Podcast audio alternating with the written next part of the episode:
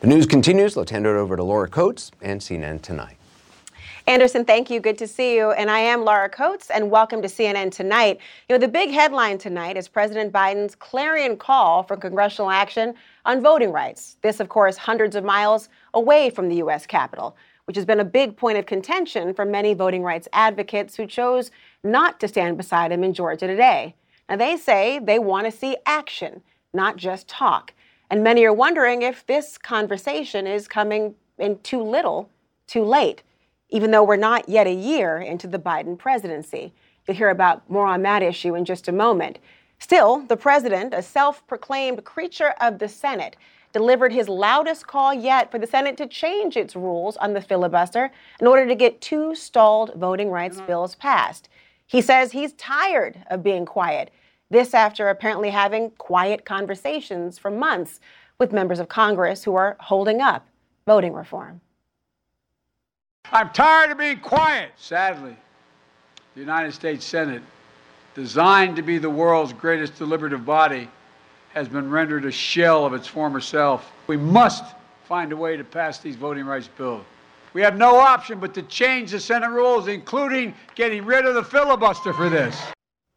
And ironically, tired is exactly what some of his staunchest supporters now seem to be feeling. Some, I would add, in his own party are growing fatigued and voicing frustration that Biden hasn't done more to get these critical pieces of legislation he just referenced through.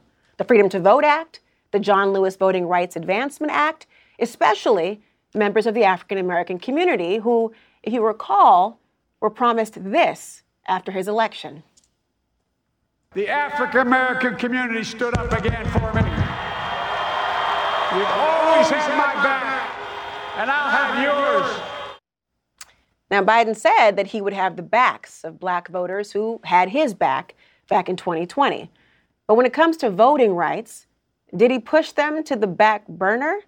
I mean, it's no secret that more and more states, at least 19 states, have enacted 34 new laws since the election of 2020, all which make it harder to vote, particularly if you're a voter of color. That's why members of, of Georgia's voting rights groups refused to attend today's speech in Atlanta, fearing that they might be exploited and used as part of a photo op. Now, President Biden did visit the crypt of Dr. Martin Luther King Jr. with Vice President Kamala Harris before going to the historic Ebenezer Baptist Church, where King preached and delivered his remarks to a consortium of historically black colleges and universities. Prominent civil rights leaders like Jesse Jackson and Al Sharpton, they were there. But noticeably absent was Georgia's voting rights super warrior, Stacey Abrams, who, interestingly enough, cited a, a scheduling conflict. She's the former Democratic candidate for governor and now another governor candidate in Georgia who was instrumental in not only exposing discriminatory voting practices in Georgia, but also helping to turn out the black vote for Biden in her state of Georgia.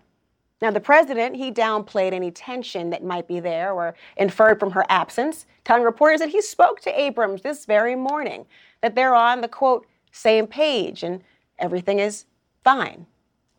But why exactly would she turn down an opportunity like this? I mean, I'm wondering was that a scheduling conflict or was she herself conflicted about standing beside the President of the United States? And if so, what message does that send to him? to members of Congress and the Georgia electorate.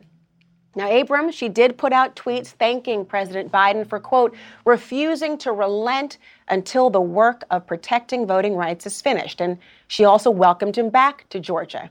She also did mention that they spoke by phone, as President Biden said, and she reaffirmed their, quote, shared commitment to the American project of freedom and democracy. I wonder, was that reactive or instructive on her part. You know, Biden, for his part, is trying to fight through the blowback for his decision to wait, frankly, this long to give a speech of this caliber and strength on the right to vote, nearly one year into his presidency. But let's be clear this is not just about one man or even the speech of one president. I mean, look at the screen. The president doesn't have the votes to get the Freedom to Vote Act and John Lewis Voting Rights Act passed in a 50 50 Senate. I mean, all 50 Republicans, I repeat, all 50 Republicans are united against enacting these bills, and two Democratic senators are with those Republicans when it comes to changing rules on the filibuster to help get them over the finish line. Both Senators Joe Manchin and Kyrsten Sinema, they said they oppose changes to the 60 vote threshold to pass legislation. And, well, frankly, Senator Manchin dug in on that very position just today. Uh, the filibuster is what makes the Senate hopefully work when it's supposed to work. We need some good rules changes, and we can do that together. But you change your rules with two thirds of the people that are present. So it's Democrats and Republicans changing the rules to make the place work better. Getting rid of the filibuster does not make it work better. Hmm. So what can Biden do now? I mean, how can he deliver on his promises to those who he says delivered for him and did? And what about the promises of democracy? And will all this inaction or the perception of it have consequences for him and his party in the midterms and even beyond? He's already said he wants to run for reelection. And the question is would it discourage some of the people in his own party from turning out to vote? Joining me now is a voting rights champion who didn't attend the president's speech today. Nsé Ufot is the CEO of the New Georgia Project, which was founded, by the way, by Stacey Abrams. Why? Well, to defend the right to vote. Welcome to CNN Tonight. Nice to see you, Nsé. Thank you. Nice to see you, Laura. You know, I have to ask you because there's a lot of questions swirling around the decision not to actually attend the speech. And for many, and I think you've expressed the same point, that it was the thought of just hearing the very things you already know to be true the importance of voting rights, the reason to fortify and protect. Did the president express something today that encouraged you in any way? Yes, in fact, he did. Um, I think that their presence was encouraging, right? I also think that hearing him forcefully say that we need a carve out, that we need to get rid of the filibuster so that we can pass voting rights is actually really encouraging to hear as well. Um, and to hear them say that we need to pass the For the People Act, we need to pass the John Lewis Voting Rights Advancement Act, and that we need to pass those things now. Those are things that we've been saying for the entire year uh, the entire time um, that he's been president. Um, and like our, our demand uh, has not changed. Uh, and so what we are looking for is yes, like the speech is important. It's lovely. We're happy to hear it. He hit the right notes. And we are also looking for um, a path forward to getting this legislation passed or some real talk with the American people to say that bipartisanship is not an option in this moment because the, this current version of the Republican Party is not interested in governing, that they have aligned themselves with the Americans who showed up in January 6th with a failed murder plot to kill the vice president and to try to interfere with the electoral college vote. I think that that is the last piece that we're trying to hear. How do we get this bill passed. These and bills Nsé, Nsé, on that point, of course, it's curious because as much as the president spoke about these issues and you found it encouraging that he had the presence to be there, is it discouraging that you chose not to in terms of voters who are looking towards the president of the United States? And, you know, we're almost a year into the presidency. And I do wonder, to play devil's advocate here, I do wonder Nsé what message it sends if there is the perception among voters who were told, look, all you had to do is turn out to secure the Democratic majority, come out in record numbers. You got the majority in the House, the Senate, and of course in the White House. If you're perceived as throwing up your hands that you think it's all bluster, does that disincentivize the engagement for people, do you think, later on? Um, it does, but I also don't think that that's what's happening right now, right? Okay. So the legislative session started in Georgia yesterday, and the Republicans, the Georgia Republicans, showed up to work for the first day of legislature of the first day of the legislature with a plan to continue the attacks on our elections infrastructure. Now their new ambition is to completely get rid of drop boxes, right? And vote by mail and drop boxes was a, cre- a key component to having the elevated turnout that we had in 2020 in the middle of a pandemic um, with 30,000 brand new voting machines uh, that Georgians voted on for the first time uh, with no paper trail, um, that having an opportunity to vote by mail, um, make sure that people were, uh, that there was a paper trail so that you know we could have receipts um, but also so that people could manage their exposure to the virus. And now the Republicans are attacking that. Lincoln County, uh, one of our black belt counties, where they're trying to close seven out of the eight polling locations And we're supporting organizers on the ground who are collecting signatures to try to block that. Uh, 159 counties in Georgia, and several Republicans are trying to unceremoniously and unilaterally remove black county elected officials uh, from their from duty. Uh, and so we're in a crisis moment and so I can be, I think that when we talk to the 600,000 young people and people of color that we've registered to vote, that we, they understand what we are doing. They understand that we are working to sustain the demand for urgent and immediate action to protect voting rights for all Americans. This isn't just a Georgia issue. This isn't just a red state issue. This is a problem nationally. You mentioned 19 states have passed anti-voting legislation. 48 eight states have introduced nearly 400 anti-voting bills. This and I suspect a, and say there's not that's not going to be the end of it. I mean, when you talk about that, the numbers alone, I say to myself, there's going to be more. I wonder what you make of this, though, with Senator Mitch McConnell having this statement earlier today when he was talking about, well, is there some need to change the filibuster the way that the president articulated today? Listen to what he says. The Senate isn't broken and doesn't need fixing. I mean, the Senate's not, that wasn't the question he was asked, of course. And you and I are both cocking our head at the same time and say, thinking to ourselves, well, there's something broken about the idea that even the concept of voting rights has become partisan. There's obviously clearly things happening and it's in broad daylight. What do you say to that? Not only is the Senate broken, he broke it, right? if you want to be direct about it and say yes, go ahead. Absolutely. He broke it. I refuse to pretend like he is a good actor in this moment, that they are uh, statesmen or patriots or people who care about protecting American democracy. Everything that they have done from the what over 100 members of Congress who, uh, you know, signed a letter and refused to try to certify the elections in 2020 to, you know, January 6th deniers, deny, uh, apologists for the insurrectionists, uh, again, to, you know, basically saying that there's nothing going to move on the Biden agenda. I absolutely want to see Build Back Better become the law of the land. We absolutely want to see um, a path forward for immigration reform. There are things that the American people want to see that were promised by the president on the campaign trail, and we are trying to flank him to con- create and sustain the demand for this these bills, these laws that we have to have. Nsé Ufot, thank you. And everything you just mentioned, of course, depends on people having access to speak their minds representatively through the polls. Thank you so much for your time. Nice talking to you. I want to bring in a different perspective here on all this issue as well, because my next guest, well, he calls the Biden voting rights agenda, quote, an attempt to weaken election security under the guise of voting rights. Georgia's Republican Secretary of State claims Democrats are trying to rig the rules, and he's the official who was on the other end of that infamous Trump, can you find me about 11,000 votes call? A lot to tackle with. Brad Raffensperger up ahead.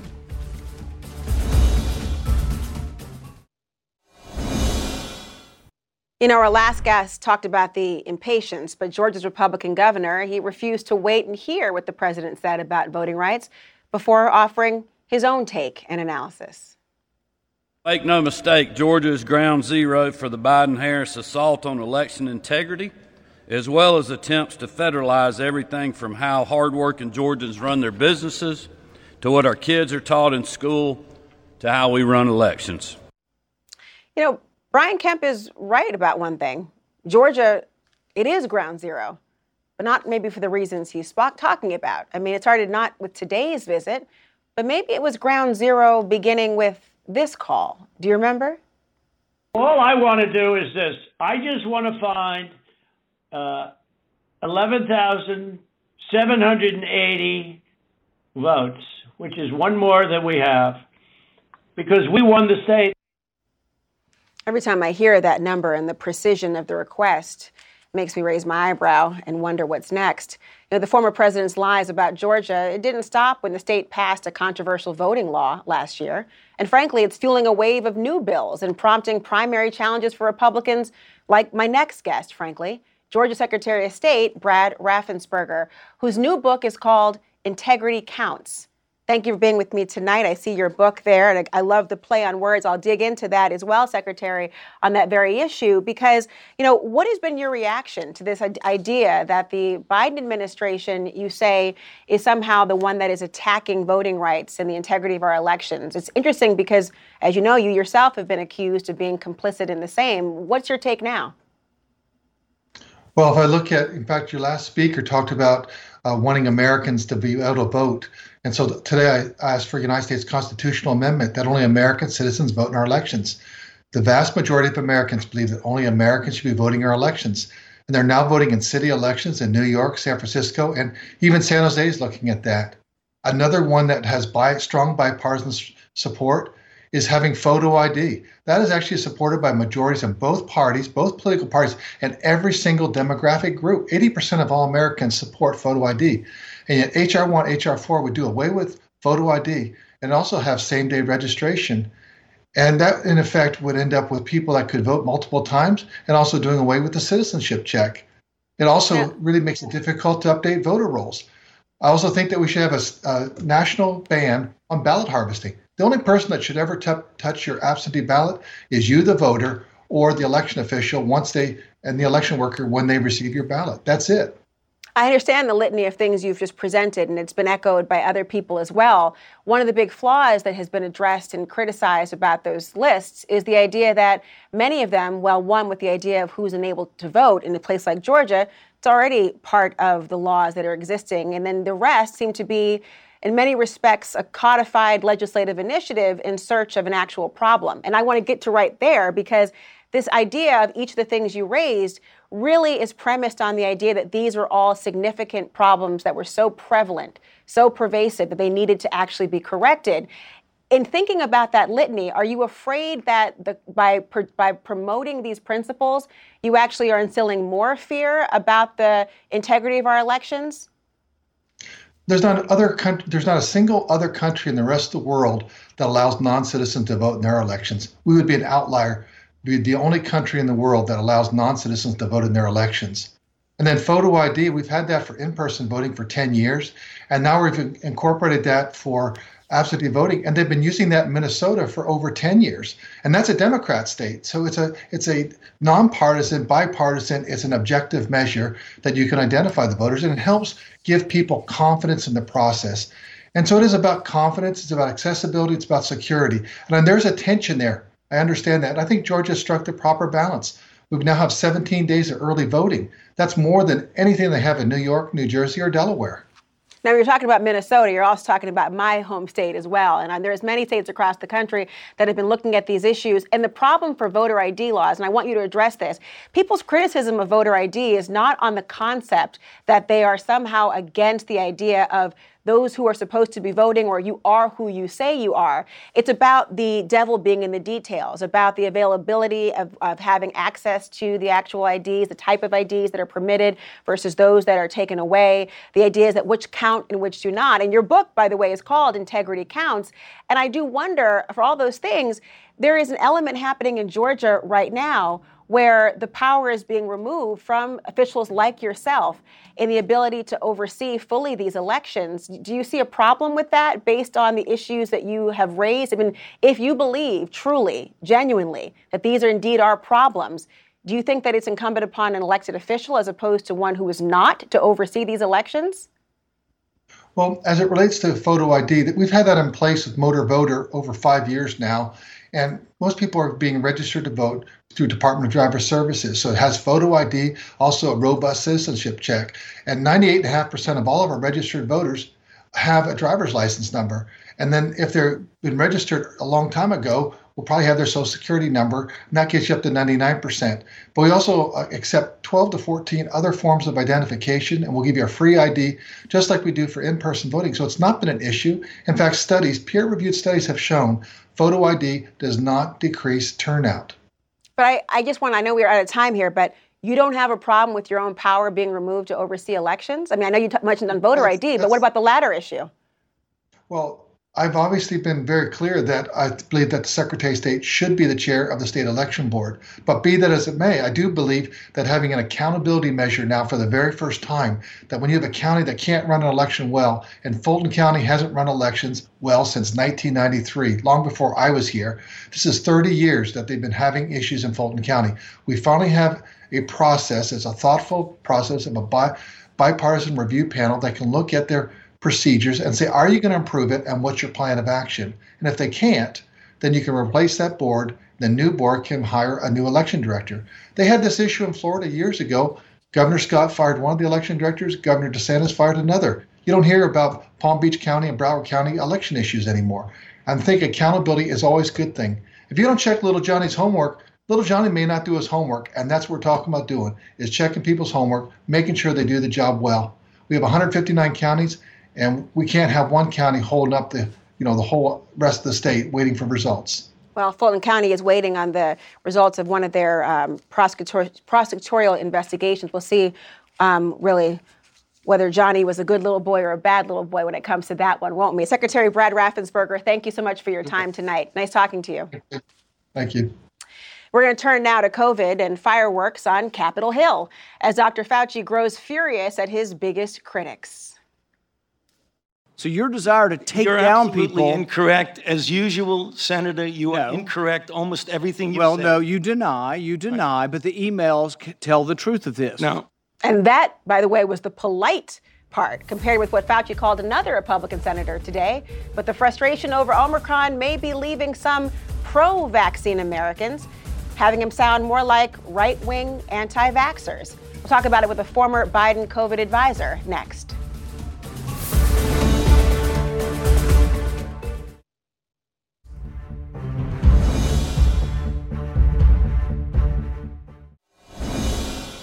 You know, as top health experts were grilled on Capitol Hill today, it was Dr. Anthony Fauci's fiery exchanges with Republican senators that, well, they stole the show. Now, Dr. Fauci, as you know, you've seen it. He's butted heads with Rand Paul before, many times, frankly. But today, it was the way he fired back that really caught our attention.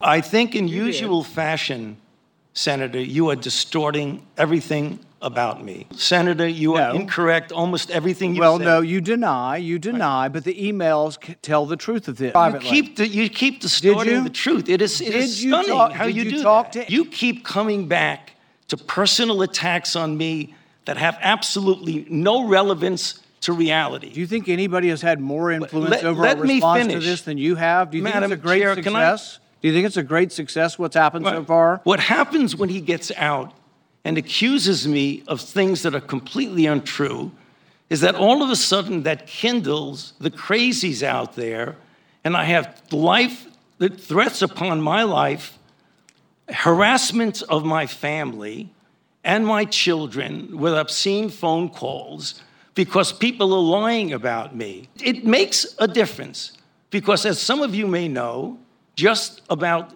three or four weeks ago, on December 21st, a person was arrested who was on their way from Sacramento to Washington, D.C., at a speed stop in Iowa. And they asked, the police asked him where he was going, and he was going to Washington, D.C. to kill Dr. Fauci. And they found in his car an AR 15 and multiple magazines of ammunition because he thinks that maybe I'm killing people. So I ask myself, why would Senator want to do this? So go to Rand Paul website and you see fire Dr. Fauci with a little box that says contribute here. You can do $5, $10, $20, $100. So you are making a catastrophic epidemic for your political gain. Unbelievable what the experience of Dr. Fauci has been, but there was more because there was this moment a hot mic moment where Dr. Fauci lashed out at Senator Roger Marshall. I want you to listen carefully here. you see things before members of Congress would see them, so that there's a an air of appearance that that maybe some shenanigans are going on. You know, I don't think that's. I assume that that's not the case. I what are you assume talking it's not about? The case. My, my financial disclosures are public knowledge, and have been so, you are getting amazingly wrong information. So uh, Uh, what I, I cannot find them. Our office cannot find them. Where would they be if they're public knowledge? Where? It is totally accessible to you if you want it. For the public. Is it accessible to the, to the public. To the public. Great. We look Senator forward to You are reviewing it. totally incorrect. Well, we Senator look forward to Marshall, the- reviewing it. Senator Marshall, Dr. Fauci has answered you. It is public information, and he's happy to give it to you if you would ask. What a moron. Jesus Christ. So clearly, he's had quite enough of all the shenanigans. And for what it's worth, Senator Marshall is a former physician himself. That makes it all the more stunning, frankly, to think about why Dr. Fauci is being attacked by his colleagues and what has he done wrong is really the question that he himself is asking right now. I want to bring in another doctor, Dr. Zeke Emanuel, a former member of then President elect Biden's COVID Advisory Board. Dr. Emanuel, you clearly see the frustration. You hear Dr. Fauci express the frustration, the anger, frankly, and the sadness involved in his being attacked based on misinformation. What is your reaction to seeing him frustrated in this way? Do you share that frustration? Yeah, I think it's terrible. Tony Fauci is a man of incredible integrity, devoted to the country uh, and devoted to the American public's health. And uh, the Senate, unfortunately, uh, first of all, doesn't treat him with respect. And second of all, uh, we have an epidemic, uh, pandemic, that's actually caused over 830,000 deaths, uh, o- almost 62 million people infected. And we're arguing about, uh, you know, various emails that have nothing to do with trying to solve problems. In point of fact, uh, the email Rand Paul was referring to was not authored by Tony Fauci, and the group that was referred to it has been totally, thoroughly discredited, as uh, was suggested in the email. Um, so I, I'm not sure what gets accomplished here, but certainly helping solve this pandemic is not one of them. I mean, it's obviously counterproductive, right? It's also dangerous as well. And as you articulated, Dr. Emanuel, it's not as if there have not been more than 800,000 deaths in this country. It's not as if we don't have issues surrounding vaccine diplomacy. And for every new letter in the Greek alphabet, there's one more waiting to be named on a variant in this point. And we know this is all happening. And but yet there are still a lot of unanswered questions. And you have seen, obviously, the frustration that has been wielded in the direction of a Dr. Fauci, of a Dr. Rochelle Walensky as well, because there is this notion of confusion, confusing messaging. Do you think that's truly the case, that the CDC is somehow falling short in messaging?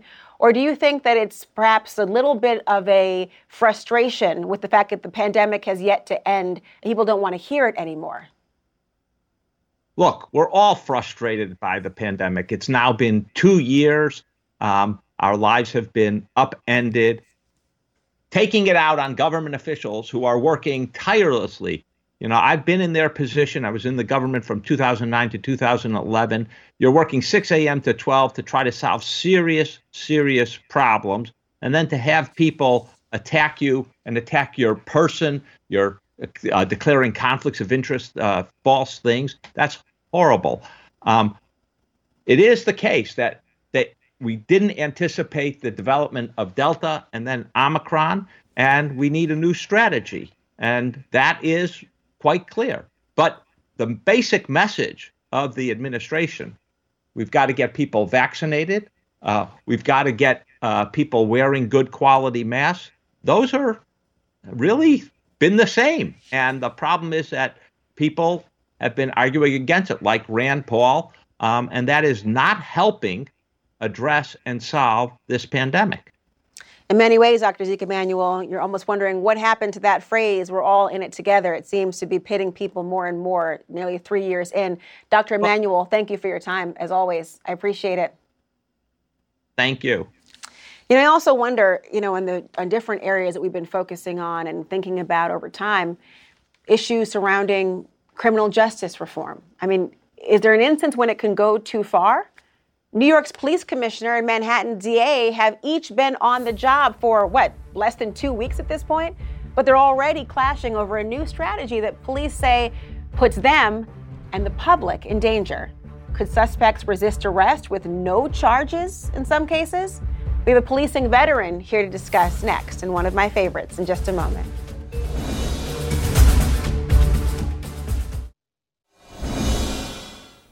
So, first came the disagreement, then came a crucial meeting. Today, the brand new district attorney in Manhattan had a sit down with the new NYPD commissioner after he got some harsh blowback for his prosecution reforms.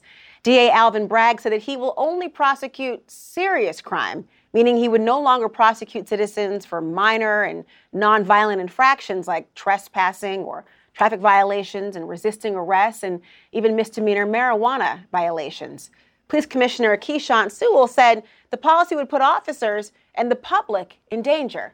She and Bragg released a joint statement after their meeting, which in part says it was agreed that police and prosecutors would weigh the individual facts and circumstances of each case with a view towards justice and work together to keep New Yorkers safe. Joining me now to discuss, former Philadelphia Police Commissioner Charles Ramsey. He was also chief of police in Washington, D.C. as well. Commissioner Ramsey, always nice to see you and get your expertise. I can't think of a better person than you to talk about this because um, the prosecutor's priorities here obviously got under the skin of the police commissioner.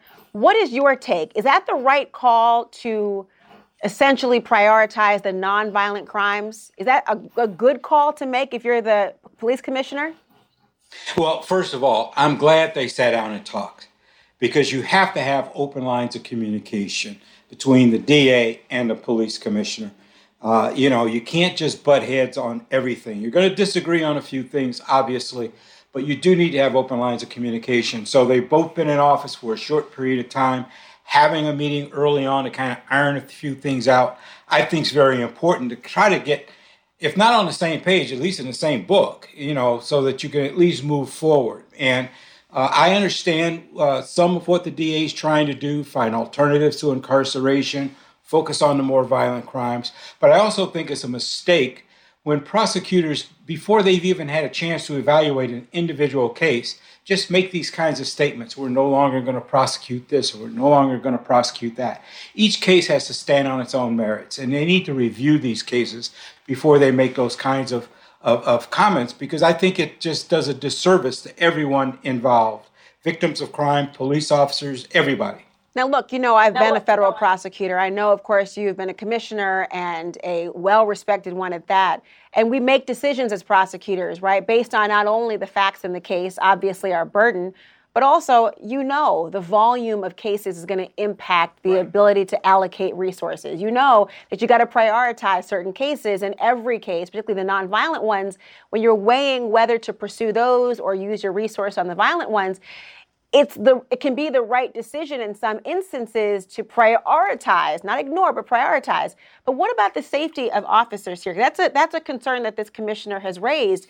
If you do not have these charges, like resisting arrest, for example, which right. we know has been the cause for concern for Fourth Amendment violations for many trials just this year alone. Do you have concern that that will somehow incentivize violence towards police officers? Is that the crux of her issue? I think it could. I think she's legitimately concerned about that. I would be too. I think you have to scrutinize resisting cases very carefully to make sure they're legitimate. Uh, now that officers wear body cameras, and I review a lot of use of force cases now uh, in my current role as a consultant, uh, and the body cameras make a huge difference. Believe me, you can tell whether or not you know the officer used excessive force. Did they try to de-escalate? All those kinds of things. So certainly looking at them carefully but you can't say you're not going to prosecute these cases. You have to look at each one individually because what you don't want to do is create an environment where people think it's okay to resist arrest. That arrest is still going to take place, but what you're going to wind up with is maybe higher levels of force being used to bring a person under control. You'll have more instances where you know officers will be involved in struggles with individuals who are taken into custody, and so you have to take these matters seriously. And I think words matter, and you have to just be careful on how you say things. Uh, I, I, don't think his intention is to harm anyone, but he has to be careful how he presents these things so that he doesn't give the wrong impression. Yeah, it's the idea of priorities versus inviting behavior, right? Prioritizing Right, prosecution. But you know, I, I wonder, part of me when I saw this, wonder, just given the volume of cases we've seen on officer involved shootings and excessive use of force, I wondered a part of knowing full well that, you know, I write about this in my book. I mean, just thinking about the overwhelming and disproportionate impact of these cases on black and brown communities was a part of this more thinking of the idea of, look, resisting arrest cases can often be pretextual, and it's perceived by the public as pretextual in some instances, as some way to trump up charges against someone. Could that be part of the calculus in terms of assuring that there is greater trust between the community and the police who should have this symbiotic relationship? It could be, but also, again, you know, you have to look at these cases individually. I don't have a problem with very close scrutiny when it comes to resisting cases, and any case for that matter. But I think when you start making statements or start acting as if all cases of resisting arrest are somehow just trumped up and they you know didn't need to happen, it wasn't legitimate on the part of the uh, officer, I think is a mistake as well. I mean, I've been involved in a lot of arrests. Not everybody wants to go to jail, and so you wind up with a struggle. You know, some struggles take longer than other struggles, but uh, they do take place. So you just have to look at these cases individually and make a judgment based on what you see. Now that we have body worn cameras, the facts in the case, all those things combined, and then make a decision as to whether or not you're going to charge. Commissioner Ramsey, thank you for your time and expertise as always. I appreciate it. Thank you. You know, something's still on the top of my mind on the fight over voting rights in America. Something I think that should blow all of our minds as this battle comes to the forefront again. I'll make my case about it next.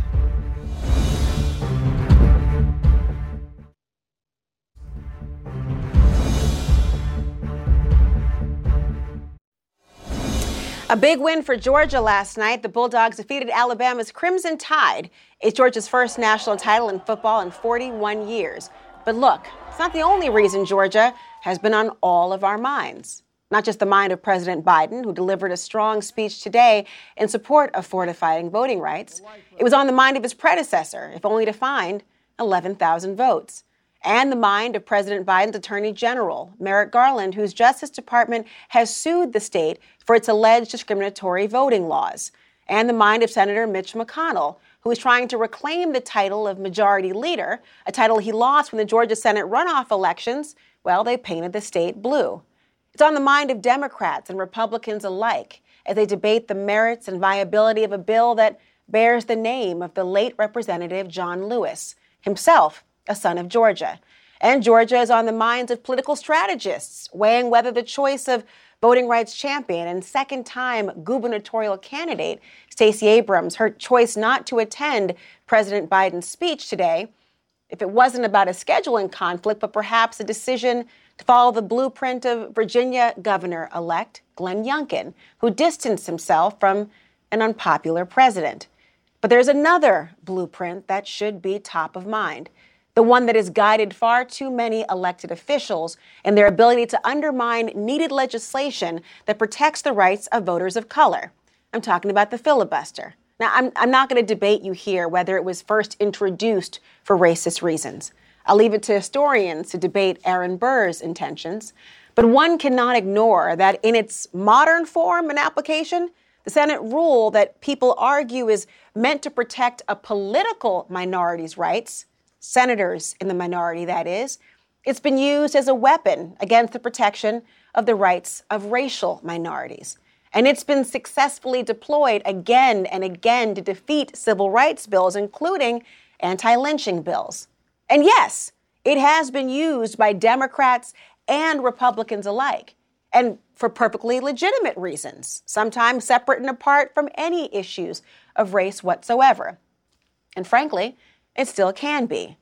But maintaining a blanket rule to protect elected officials already in power at the expense of the powerless, well, that poses a threat to a government that is, by design, of, for, and by the people. And yes, you can call the big lie out for what it is a lie, because we do have free and fair elections, and there is no widespread voter fraud. But we must still acknowledge that our elections will only continue to be free and fair if voting rights are preserved. Now, you're never guaranteed to vote for the winner, but you ought to have the chance to participate and fully. And we're told in the Senate that the votes just aren't there, that there's no appetite for eliminating the filibuster. And yet, there's certainly been an appetite for carving out exceptions to it. I mean, for Supreme Court nominees and uh, reconciliation. In the past few weeks alone, we've seen the Senate create a carve out when it comes to raising the debt ceiling after Yellen sounded the alarm at the thought of the U.S. defaulting on its debt. Well, then we can also surely carve out an exception at the thought of our country defaulting on its own promise of democracy, right? I mean, Georgia is on our minds, but it should blow all of our minds that we could ever be weak on protecting voting rights and still think our democracy could ever be strong. I'll chat with Don next.